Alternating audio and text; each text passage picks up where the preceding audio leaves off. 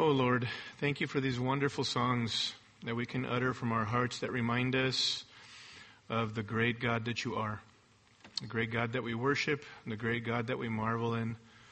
We know that during this time, in particular, Lord, during Christmas time, we are focusing upon your great work of reconciliation in and through your Son, the Lord Jesus Christ. And I pray that this morning that our reflections would be upon Christ, that, Lord, you may, by your Spirit, work in our hearts to remove distractions, Lord, out of the way so that we would reflect upon Him and, Lord, the fact that He is truly the reason for the season. Help us, Lord. Open our eyes that we may behold wonderful things from your word, and that we would walk away from here today, not only having our minds renewed by your truth, but also that we would uh, implement these things into practice so that our lives would be lived for your glory and the exaltation of your Son. We ask you all these things in Jesus' name. Amen. Well, turning your Bibles to Colossians chapter 1.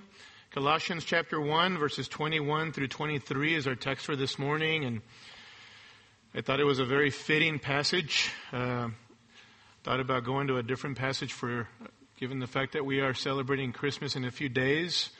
But this is a perfect passage, actually, for uh, setting our minds on what is truly most important as we celebrate Christmas. Let me read our text Colossians chapter 1 verse 21 says, And although you were formerly alienated and hostile in mind, engaged in evil deeds, yet he has now reconciled you in his fleshly body through death, in order to present you before him holy and blameless and beyond reproach, if indeed you continue in the faith firmly established and steadfast, and not moved away from the hope of the gospel that you have heard, which was proclaimed in all creation under heaven, and of which I, Paul, was made a minister. The Lord bless the reading of His Word. Well, I trust that you have uh, places that you are uh, planning on being at this week, in particular with family and friends, and um, in some capacity or another, really using those times to reflect upon Christmas time and I don't know about you, but Christmas time is my favorite time of the year. How many of you could say Christmas is my favorite holiday of the season, of the year? Yeah, more than half of you. Right up there with Resurrection Sunday, of course, and Thanksgiving. And um, I love Christmas. Uh, I love the memories that come to my mind as I think about the holidays, this particular holiday over the years. Uh, even growing up with my own family, uh, times were always very pleasant uh, for the most part. And I remember the fun events that we engaged in. I remember the family gatherings.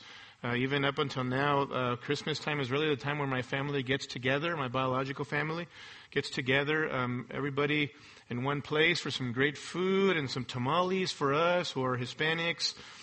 And, um, you know, Christmas brings all kinds of wonderful memories. Uh, who can, who doesn't like Christmas? I mean, who doesn't love the, the lights and going to places where they really, really get crazy, putting all kinds of beautiful lights all over the place. And who doesn't love the, the, the smells of Christmas, right? The trees and the decorations and the fun times with other people that we share and the amazing food. Who can reject that? Uh, Christmas is a wonderful time.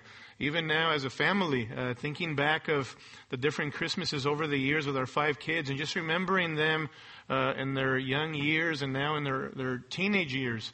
Uh, Christmas just brings wonderful memories to us of things that we've done together to celebrate and focus upon the Lord. Who can, who doesn't like Christmas and the Christmas concerts, right?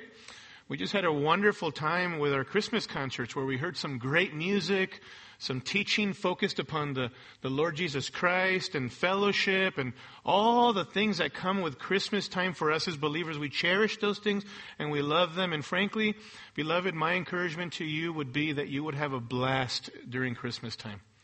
That you would enjoy those things.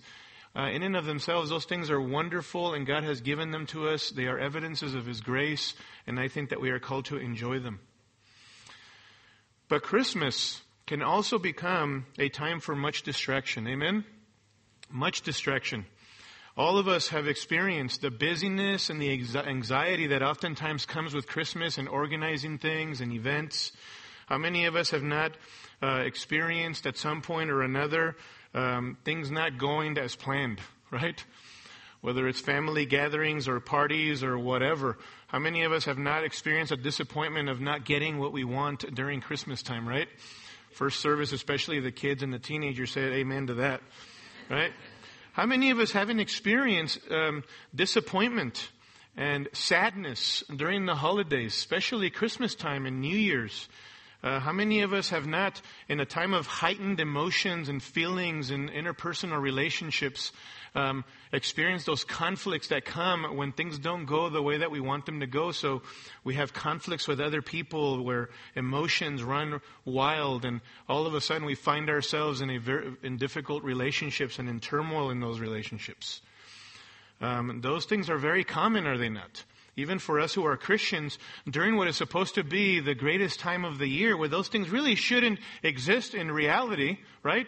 But they are part of life. They are part of life. And even Christians can lose sight of the Christ of Christmas. Even Christians can do that because we're not a finished product, are we? We can lose sight and get distracted away from Christ. And it's for this reason that I want to, to, to focus our attention on Colossians 1 21 through 23 and be reminded this morning that during this busy, fun-filled time of the year, we should not lose focus of Christ. And how fitting that we should land in these verses in particular days before Christmas time uh, so that we can draw out some of these practical implications uh, from the person and the, and the work of the glorious Christ to, to frame our perspective and outlook on Christmas time. They're very fitting verses. We have already seen in the context in verses 15 through 20 that Christ is supreme in creation and redemption. And now here, verses 21 through 23 are a new sentence which really focuses on the particular reconciliation of these believers. And if there's anything that Christmas is about, it's God and sinners reconciled, right? That's a wonderful, wonderful reminder. This passage focuses our attention upon that. So as we focus on these verses, 21 through 23, I especially want us to, to view these verses for all of life, obviously, but also from the perspective of, of Christmas time. We know that these verses are reminders that go far beyond a particular time of the year.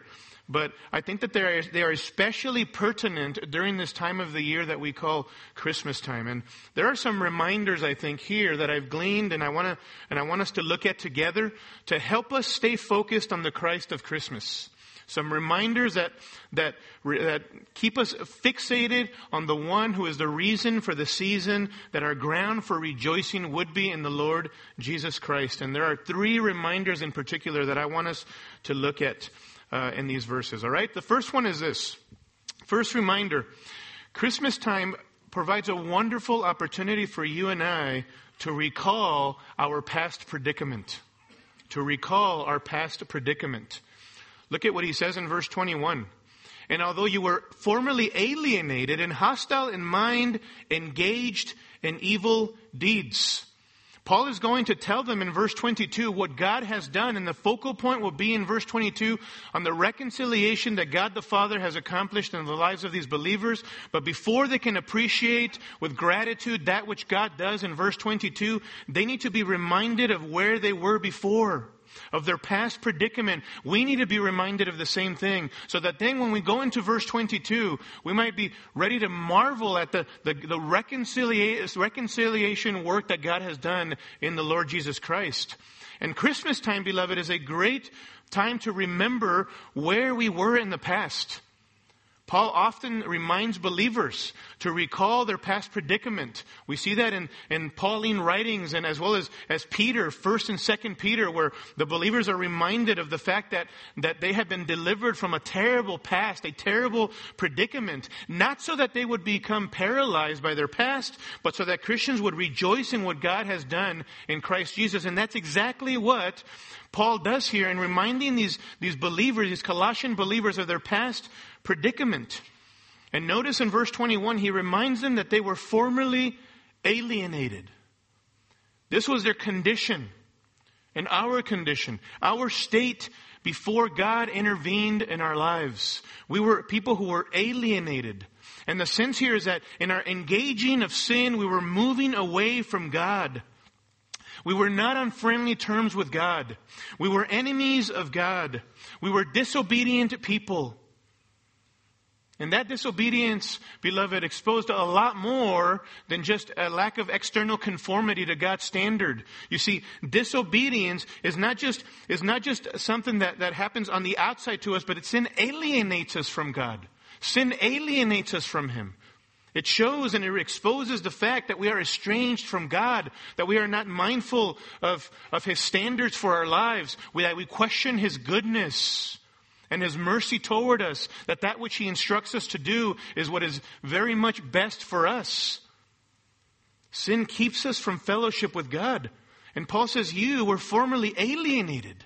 You were estranged from God. This is, this is who you were. In Ephesians chapter 2 verse 11, he says this, Remember that you were at that time separate from Christ, excluded from the commonwealth of Israel, and strangers to the covenants of promise, having no hope and without God in the world. That last clause, having no hope and without God in the world, perfectly describes who we were, beloved. We were enemies of God, strangers of God, hostile to God, having nothing to do with Him or caring about His priorities for our lives. And it was real, this estrangement. It was deep. Paul reminds us of our thinking and our mindset that we were hostile in mind. He is not speaking here about the, the mind simply as an intellectual organ, but of a person's attitude or disposition toward God. That in our thinking, in our reflections, we were hostile in our minds. This does not mean that we were neutral toward God, you see, in our thinking, or that we were passive. Some people think that. But the picture here is of, of possessing an active hostility toward God. In our own thinking, we were opposed to Him. Ephesians 2 3 says that we were those who indulged in the desires of the flesh and of the mind and were by nature children of wrath. Ephesians 4:18 says that we were darkened in our understanding, excluded from the life of God because of the ignorance that is that was in us, because of the hardness of our hearts. It wasn't just that we were ignorant and we didn't choose sin, we ran after sin, beloved. We ran after those things that we desired. We pursued a life of sin. And the very mind that God has given human beings to be a dwelling place of, of Godward meditations and reflections upon His majesty, in that very place we were hostile toward Him. And we fleshed this hostility of mind, this mindset in our conducts and our actions. Notice verse 21. We were those who engaged in evil deeds engaged in evil deeds. This inner alienation and hostility of mind led to outward evil deeds. Because our actions are the, the natural result of the mindset that is at enmity with God. So those very hateful thoughts and hateful reflections and that, that life without God led us into a life of wickedness and evil deeds. If you remember back in chapter 1 and verse 10, Paul prayed that the Colossian believers would be those who would bear fruit in every good work. Every good work, those things which are intrinsically beneficial for other people. He prayed for them for that. Well, can I remind us, beloved, that in our former condition, we were doing the exact opposite. Our deeds were evil, base, wicked, worthless. And even those things that you and I can pretend to have been good and done with the best motivation, the scripture says that they were as filthy rags in the sight of God. They did not gain us any acceptance or favor before the Lord. This is who we were before Christ came. How helpful for us to reflect during Christmas time, beloved, on who we were that we may be driven to rejoice over what God has done to deliver us. And some people don't like to do that. Some believers even don't like to reflect upon their past. It's too much of a, of a source of bitterness and so much of, so much resentment that is there. And that's understandable on the one hand, right? I remember a few years ago when in college, uh, we were at a Friday night Bible study with a group of college students. We were all believers, and we were in this circle just talking after the Bible study about reminiscing about our past wickedness Not relishing in the things that we had done, but just talking about, man, look at what God has delivered me from. Can you believe it? Just a few months ago, this is what I was doing, and now I don't even want any part of that. And there was an older believer who was there who at one point uh, jumped in and said, you know what? You guys need to stop that right now. You guys need to stop talking about your past. One thing that I never do is talk, talk or think about my past because it weighs me down. It brings me down. And he walks away. And later on that night, I remember talking to him and saying, Well, what do you say about Paul? What would you say about Paul reminding believers at different places in the New Testament of where they were in the past, not so that they would become paralyzed, not so that they would be, that they would uh, have regret and be guilt ridden, right? And be immobile in their Christian life, but he, he reminds them of their past so that they may relish in the present and what Christ has done for them. In that reconciling work and their deliverance in Christ. And so I encourage them, it is good for us to, to reminisce about those things, not so that it would paralyze you, but so that it would cause you to want to praise God all the more for the reconciling work that He has done in your life. See, what happens over time, beloved, is that we can forget where we came from. And then what happens is we lose the sense of gratitude during a time like this, during a time like Christmas. And we forget about the fact that at one time we were wicked and sinful and at enmity with God. And we somehow over time have convinced ourselves that we were not really as bad as the next person sitting in the pew next to us, that God really didn't have to work as hard to save us. You see? That can happen to us. Amen? That can happen. And we can compare ourselves to other people. Well, I did not do the actions, the bad things someone else did. And we can always find someone else who wasn't as bad as us. But the reality of it is, is that scripture tells us that we were by nature children of wrath. And then we proved it in the very way that we live, in the thoughts that we have, in the words that we speak. But we were from the womb estranged, you see. Psalm 51, David says that, that in sin my mother conceived me. From the very womb, beloved, we have been, we have, a, uh, we have this sinful nature. And then in our experience in history, we, we show that and we prove that in the fact that we run after wickedness. We don't seek God. Romans 3.10 says that no one seeks God. No one does. We all have turned aside. We all have become useless. There's none who seeks for God, not even one. You see, a recognition of our past predicament leads us to realize how hopeless you and I really were, beloved. And then we are driven to, to be full of gratitude this Christmas season, and we're, we're chomping at the bits to seize the moment to tell others uh, who are in the same condition, in the same terrible predicament about Christ, you see. It propels us to share about Christ. People often think that they are either victims of their past, helpless victims of their upbringing, helpless victims of past experiences, of the society around them, that they are ignorant and innocent, and that's the problem. That is not what Scripture tells us. What Scripture tells us here is that we were wicked, enemies of God. And we pursued these things. And maybe, yeah, you didn't flesh out in your life the fullness of your depravity like somebody else might have. But at the end of the day, beloved, you were just as wicked as anybody else, and the potential and the capacity for you to pursue sin was just as bad as anybody else. Were it not for the sustaining grace of God, you would have done those exact same things. And there may be someone sitting in here this morning who you know that you are in this condition. God is working in your heart and you know that you're a sinner by nature. You know that since you were born, you've been fleshing these things out. You know that you're an enemy of God, that you're hostile to Him. Can I encourage you today that reconciliation with God by faith in Christ is what Christmas is all about? That you can have hope but that hope is only found in the Christ of Christmas. So can I encourage you to cry out to God, to confess your sins, to confess to God that you are a sinner and you are broken before Him and you need Him and there's no way that based upon your good works you can find acceptance before this holy God? Can I encourage you that the Christ of Christmas has come and there's forgiveness found in Him, my friend? I pray that you would find Christ or that Christ would find you this during this time that you may have hope.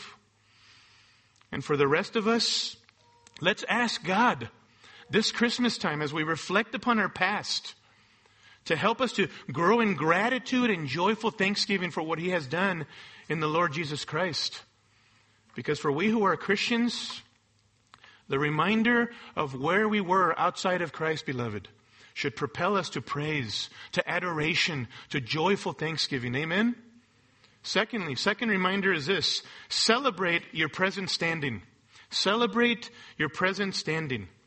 Christmas provides us with a wonderful opportunity for you and I to celebrate our present standing. Look at the huge contrast in verse 22 from who we were to what God has done. And verse 22 is all about what God has done in Christ Jesus. Verse 22, yet He, that is God the Father, has now reconciled you in His fleshly body through death in order to present you before him holy and blameless and beyond reproach. Beloved, you want to know what Christmas is all about? Christmas is all about reconciliation, uh, the reconciliation of sinners with Almighty God. Just as the song says, God and sinners reconciled. And once again here in verse 22, Paul points out the reconciliation that God has done in and through the Lord Jesus Christ. The same verb for reconcile that appeared in verse 20 that he accomplished a thorough reconciliation, a complete reconciliation. And what is, what does it mean to reconcile somebody? But to make peace between two opposing parties, to remove an offense, to remove an offense that keeps you from being at peace with somebody else. You want to celebrate something this Christmas? Celebrate the fact that though you were an enemy of God, God intervened to deliver you from the domain of darkness and transfer you into the kingdom of His beloved Son. That's what He has done, beloved, for you and I. You know, the human heart cries out for justice in human relationships, does it not? Somebody offends us, and what do we expect from that person who offends us? We expect an apology. We expect them to come and confess their sin to us. We expect them to come and ask for our forgiveness because after all, they offended us. When you look at the gospel and you look at verse 22, the reality of it is, is that God, the one who was offended, initiated reconciliation. 2 Corinthians 5:18 and following says that God was in Christ reconciling the world to himself. But wait a minute. We offended him. We were his enemies. Why does God intervene to do this for us?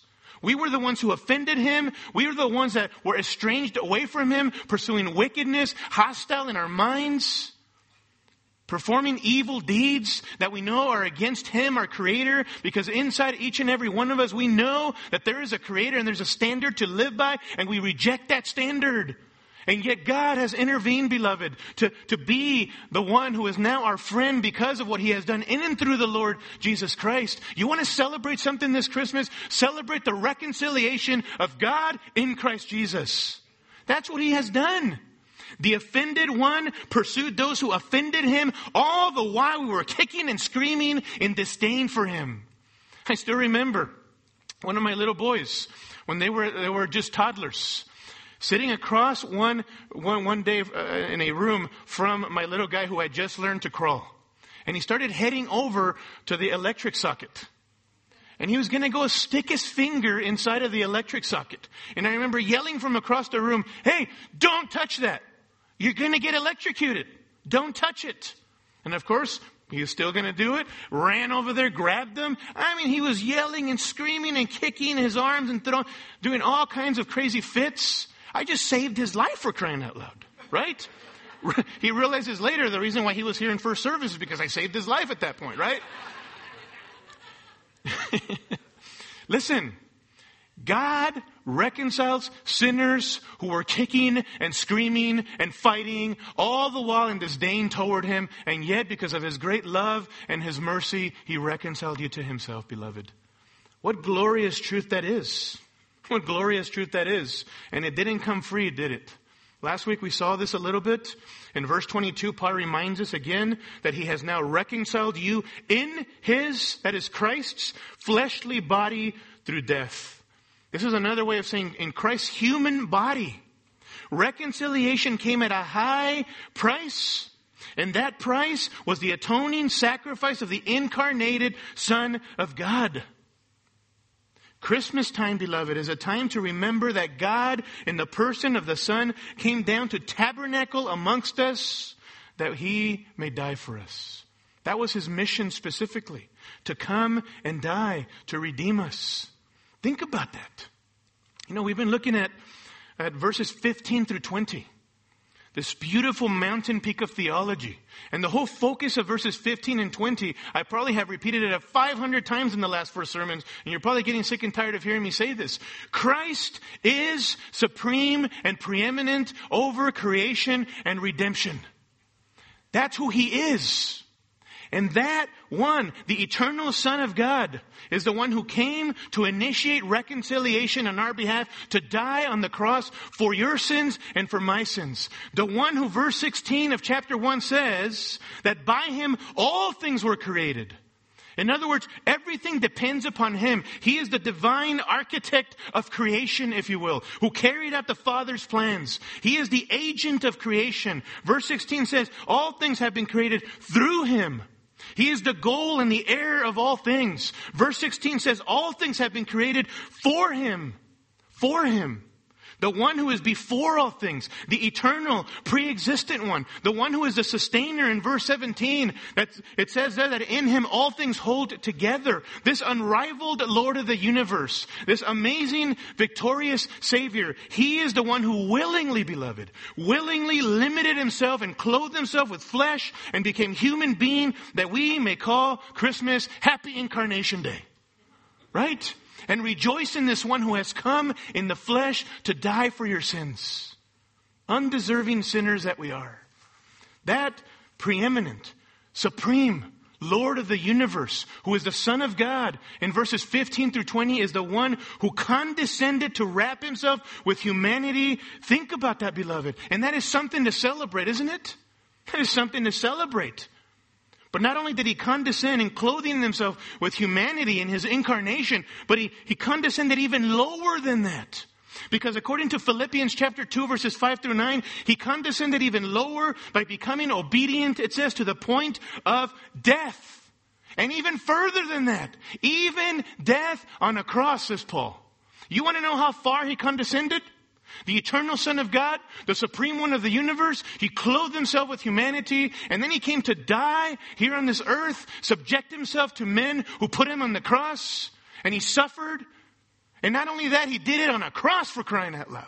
On a cross, a symbol of, of shame for the worst of criminals. That's how far Christ condescended. Let us celebrate that Christ of Christmas, beloved who condescended to that extreme. One pastor has written this, quote, so it was not the incarnation alone, but his atoning death, even on a cross, that accomplished reconciliation for us. Christ in his humanity bore the penalty of our sins and made a perfect atonement for those sins. This is the manner by which the reconciliation was accomplished. This is how peace between sinners such as us and God was affected. The offense was removed because of Christ. It was placed upon Christ. Peace was made possible and reconciliation finished. End quote. And for what purpose? For what purpose did he turn the tide, beloved? Look at verse 22. In order to present you before him holy and blameless and beyond reproach, that is completely the opposite of verse 21. In verse 21, we are those who are estranged from God. We are enemies of God, hostile in our minds. We're pursuing wickedness and evil deeds. And in verse 22, God reconciles us so that we would be holy and blameless and beyond reproach. And that does describe something that is in fact true now. And the culmination will be, in reality, will be in the future that we will stand holy, blameless, and beyond reproach. It is a present truth. But the culmination of that standing before God is soon to come in the future, in that future eschatological day when we stand before Christ. So what has He done? He's reconciled us to Himself that we would be holy, set apart from sin, unto righteousness, that we would be blameless, that word was used of, a, of the absence of defect on an animal for sacrifice. We are spotless before Him because we're clothed in the righteousness of Christ and we're beyond reproach, which meant irreproachable. Somebody who was free of charge or accusation. 1 Corinthians 1 8 says that in the end, believers will be confirmed blameless in the day of our Lord Jesus Christ. All of these terms holy, blameless, beyond reproach, speak of the fact that now we have a present standing before God by which we are reconciled and at peace with God. Isn't that amazing? Isn't that something to celebrate? That we are no longer enemies of God? And we are protected by Him. We have this sure confidence that if God chose us in Christ, we will stand on that glorious day accepted before Him. Ephesians 1 4 says that He, God, chose us in Christ before the foundation of the world that we would be holy and blameless before Him. Jude 24 says this, Now to him, that is God, who is able to keep you from stumbling and to make you stand in the presence of his glory blameless with great joy. Rejoice and celebrate, beloved, that no matter what circumstances or difficulties you face during this Christmas time, you, if you are in Christ, you stand blameless before Him. Holy and blameless and beyond reproach, and because you're protected by the power of God for salvation ready to be revealed in the last time, your salvation is secure in Christ. Amen? Secure. And we can rejoice in that, no matter how bad things get, right?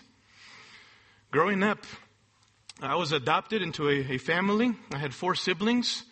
And I remember that growing up, I mean, our parents splurged on us as far as gifts go.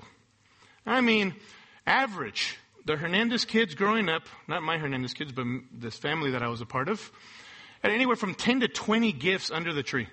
Every Christmas, I remember that, especially uh, when I first joined them. Every Christmas. I think a couple of us even broke the 20s one, one year. We had 20 something gifts under that tree. I mean, our parents splurged upon us. But there was one particular Christmas where we were having some very difficult financial uh, burdens. And my dad and mom sat us down and said, Hey guys, this Christmas is very, very hard financially. This thing has happened and this thing has happened and I've been cut back on hours. This Christmas, everybody is going to get one gift. One gift. And I mean, we were devastated and a couple of us started crying. How could it be? I mean, isn't Christmas all about the gifts after all, right? Total loss of perspective. You know what? That Christmas was the best Christmas growing up for me. The best Christmas. We got one gift and my dad who never led devotionals. Never. I don't remember him doing this any other time. But that one Christmas, he led a three to five, six, seven minute devotional where he focused our attention on the greatest gift of all, the Lord Jesus Christ. It was clear, it was precise, it was very heartfelt because he saw us and, and he saw that we were, we were not going to get everything that we wanted. It was the best Christmas. And even though I was not a Christian at the time, it left an indelible impression upon my heart that Christ was the reason for celebration. He, all, he was then, and He is today. He always is, no matter what's going on around us. And Christmas, beloved, provides us with a great opportunity to recall our past predicament so that we celebrate our present standing. That it's all about the exalted Christ and what He has done. See, it is not that we should ponder our past, so that we may wallow in guilt and so that it paralyzes us in the present. We ponder the past to celebrate and marvel at what God has done for us in Christ Jesus. Amen? That God and sinners are reconciled.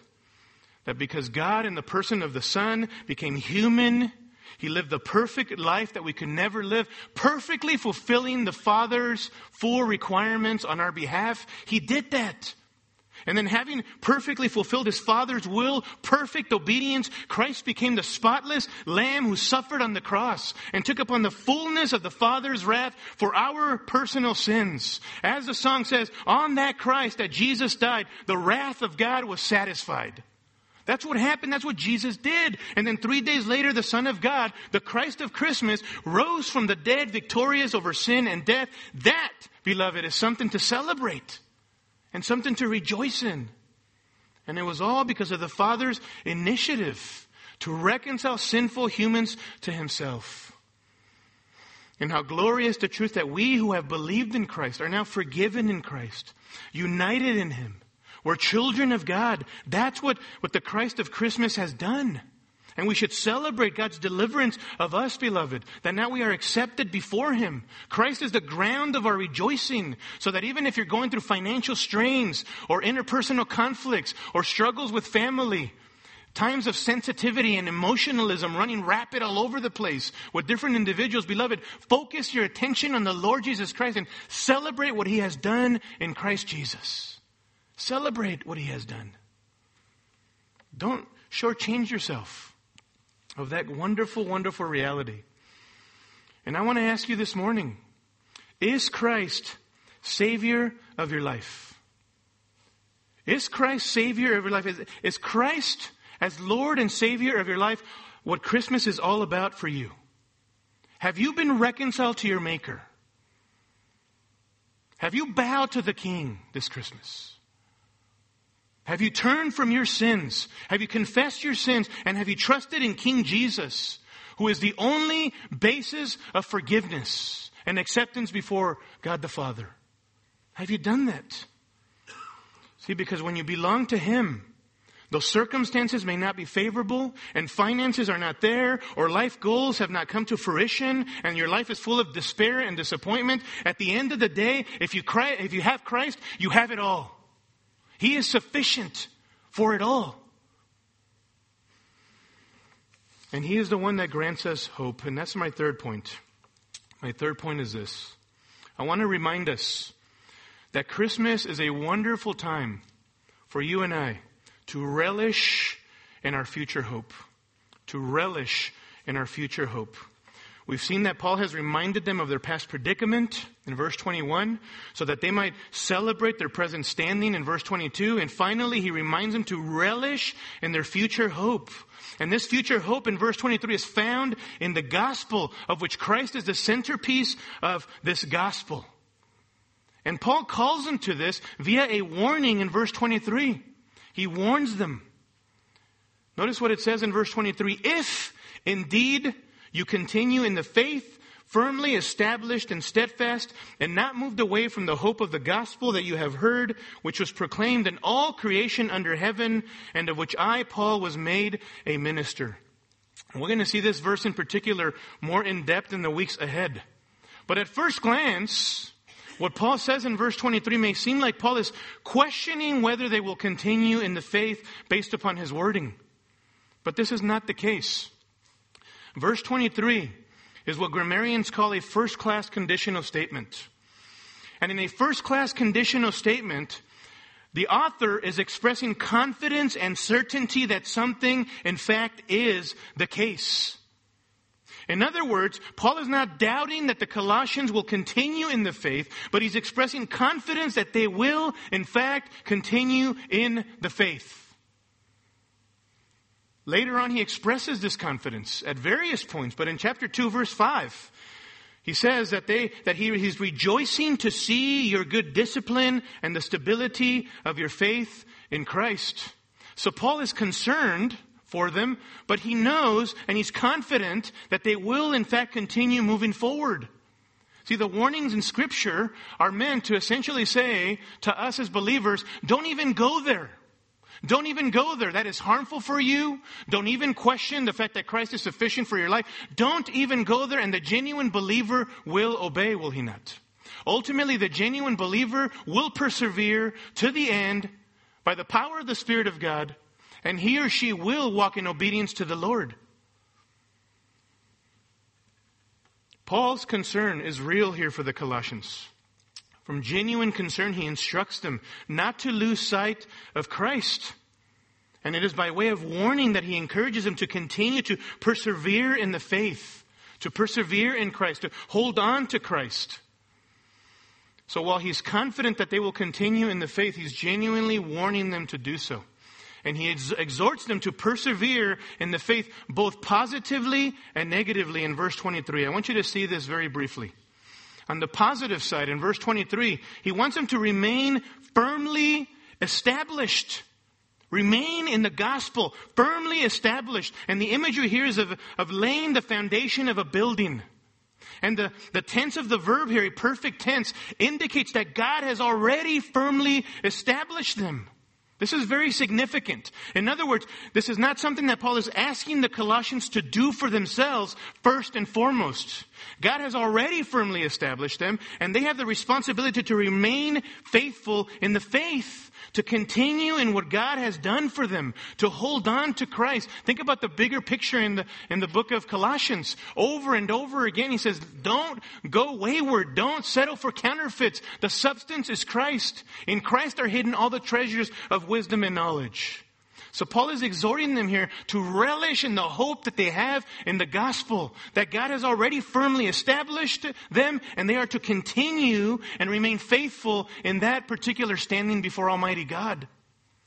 He also says, and steadfast, which means fixed in purpose, firm, immovable in their convictions concerning Christ and what they hold to be true in the gospel. He says, stay firm, stay fixed upon the gospel of hope.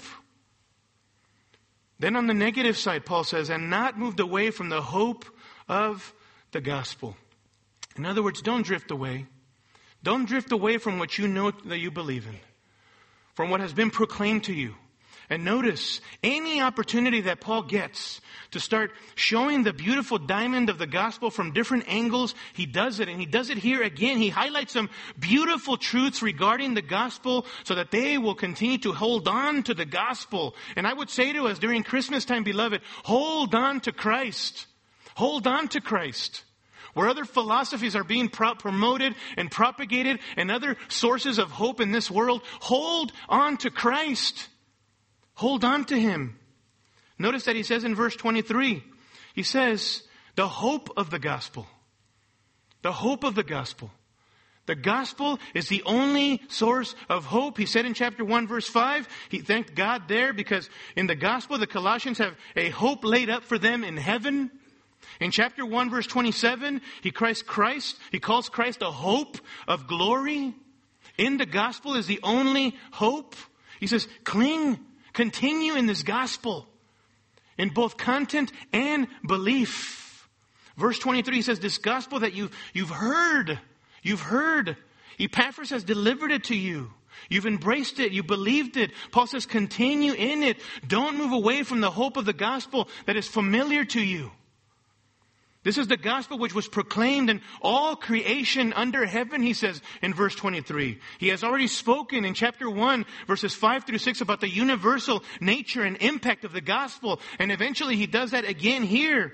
From Paul's perspective, the gospel has been proclaimed to the greater parts of the earth in that it has reached Rome, the center of the Roman Empire. He is in, incarcerated in Rome when he writes this letter. Paul has preached this message as well as others all over Asia Minor. And his point is that the gospel is not some obscure or mysterious message. The gospel is not some small enterprise. It is a great enterprise, a fruitful enterprise. In chapter 1 verse 6, he says that the gospel is constantly bearing fruit and increasing. It's growing. Paul essentially is telling them this is not some rinky dink message here with no credibility, no power, no influence over people. We're talking about the gospel that has been proclaimed all over the world and is continually bearing fruit. Colossians don't abandon it. Hold on. Continue in the faith. Continue in the hope of the gospel. And in the broader context of Colossians, beloved, they are to relish in this gospel. Because in Christ, they are complete, are they not? They are complete. Finally, in verse 23, he says that this is the gospel that he himself is a minister of, a diakonos, a servant. And that statement there of Paul being a servant, a minister of the gospel, sets up the following passage that we're going to be looking at in the weeks and months ahead. Listen, what Paul does in verse 23 is, is encourage the Colossians to remember what they have in the gospel so that they would relish in the riches and hope that they have in Christ. Isn't that part of why, in the context, he went into verses 15 through 20? To show them the, the elevated view of Christ, who he is and all of his glory, so that they would not settle for counterfeits, that they would relish in Christ. That they would see him for who he is. And in verse 23, he says, in light of who he is, you continue in the faith. Continue in the faith. Relish in this one that you have. Beloved, Christmas is a great time for us to relish in our future hope because of Christ. And as the Colossians, in, the, in, their case, there are going to be competing things to your anchoring your hope on Christ, even during this crazy season, right? Not only related to the Christmas season, but also just generally, generally in life.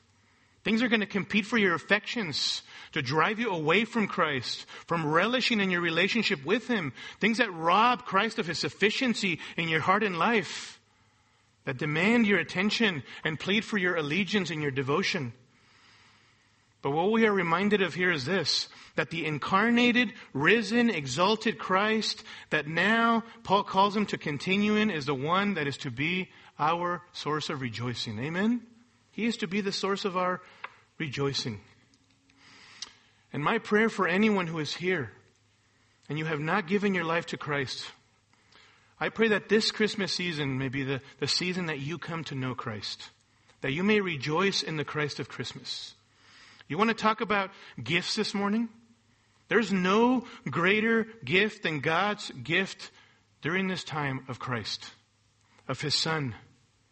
I love John 3.16, don't you? I never get tired of quoting that verse. I never get tired of meditating upon that verse. You want to talk about gifts? For God so loved the world that He gave His only begotten Son, that whoever believes in Him should not perish, but have everlasting life. And you say, but you don't know how bad of a sinner I am. You don't know how bad, how wicked I am. I don't even want to put my wickedness up on the screen for you guys to look at. Because maybe that would change your mind about this loving God. My friend, it will not change God's mind. All of us are estranged from the womb. All of us are totally and completely depraved and absolutely capable of any kind of sin. There is no sin that God cannot deliver you from, that He can't forgive you from. But God demonstrates His own love toward us in that while we were yet sinners, Christ died for us. He doesn't seek out righteous people, righteous in their own works. He seeks out people who are broken and contrite over their sin, who know that they have nothing, nothing in the bank to boast of, and who come and say, Lord, I have a, a blank slate here. All I have is my sin. And He says, I'll exchange your sin your sin for my son's righteousness. He is more than able to do that, my friend.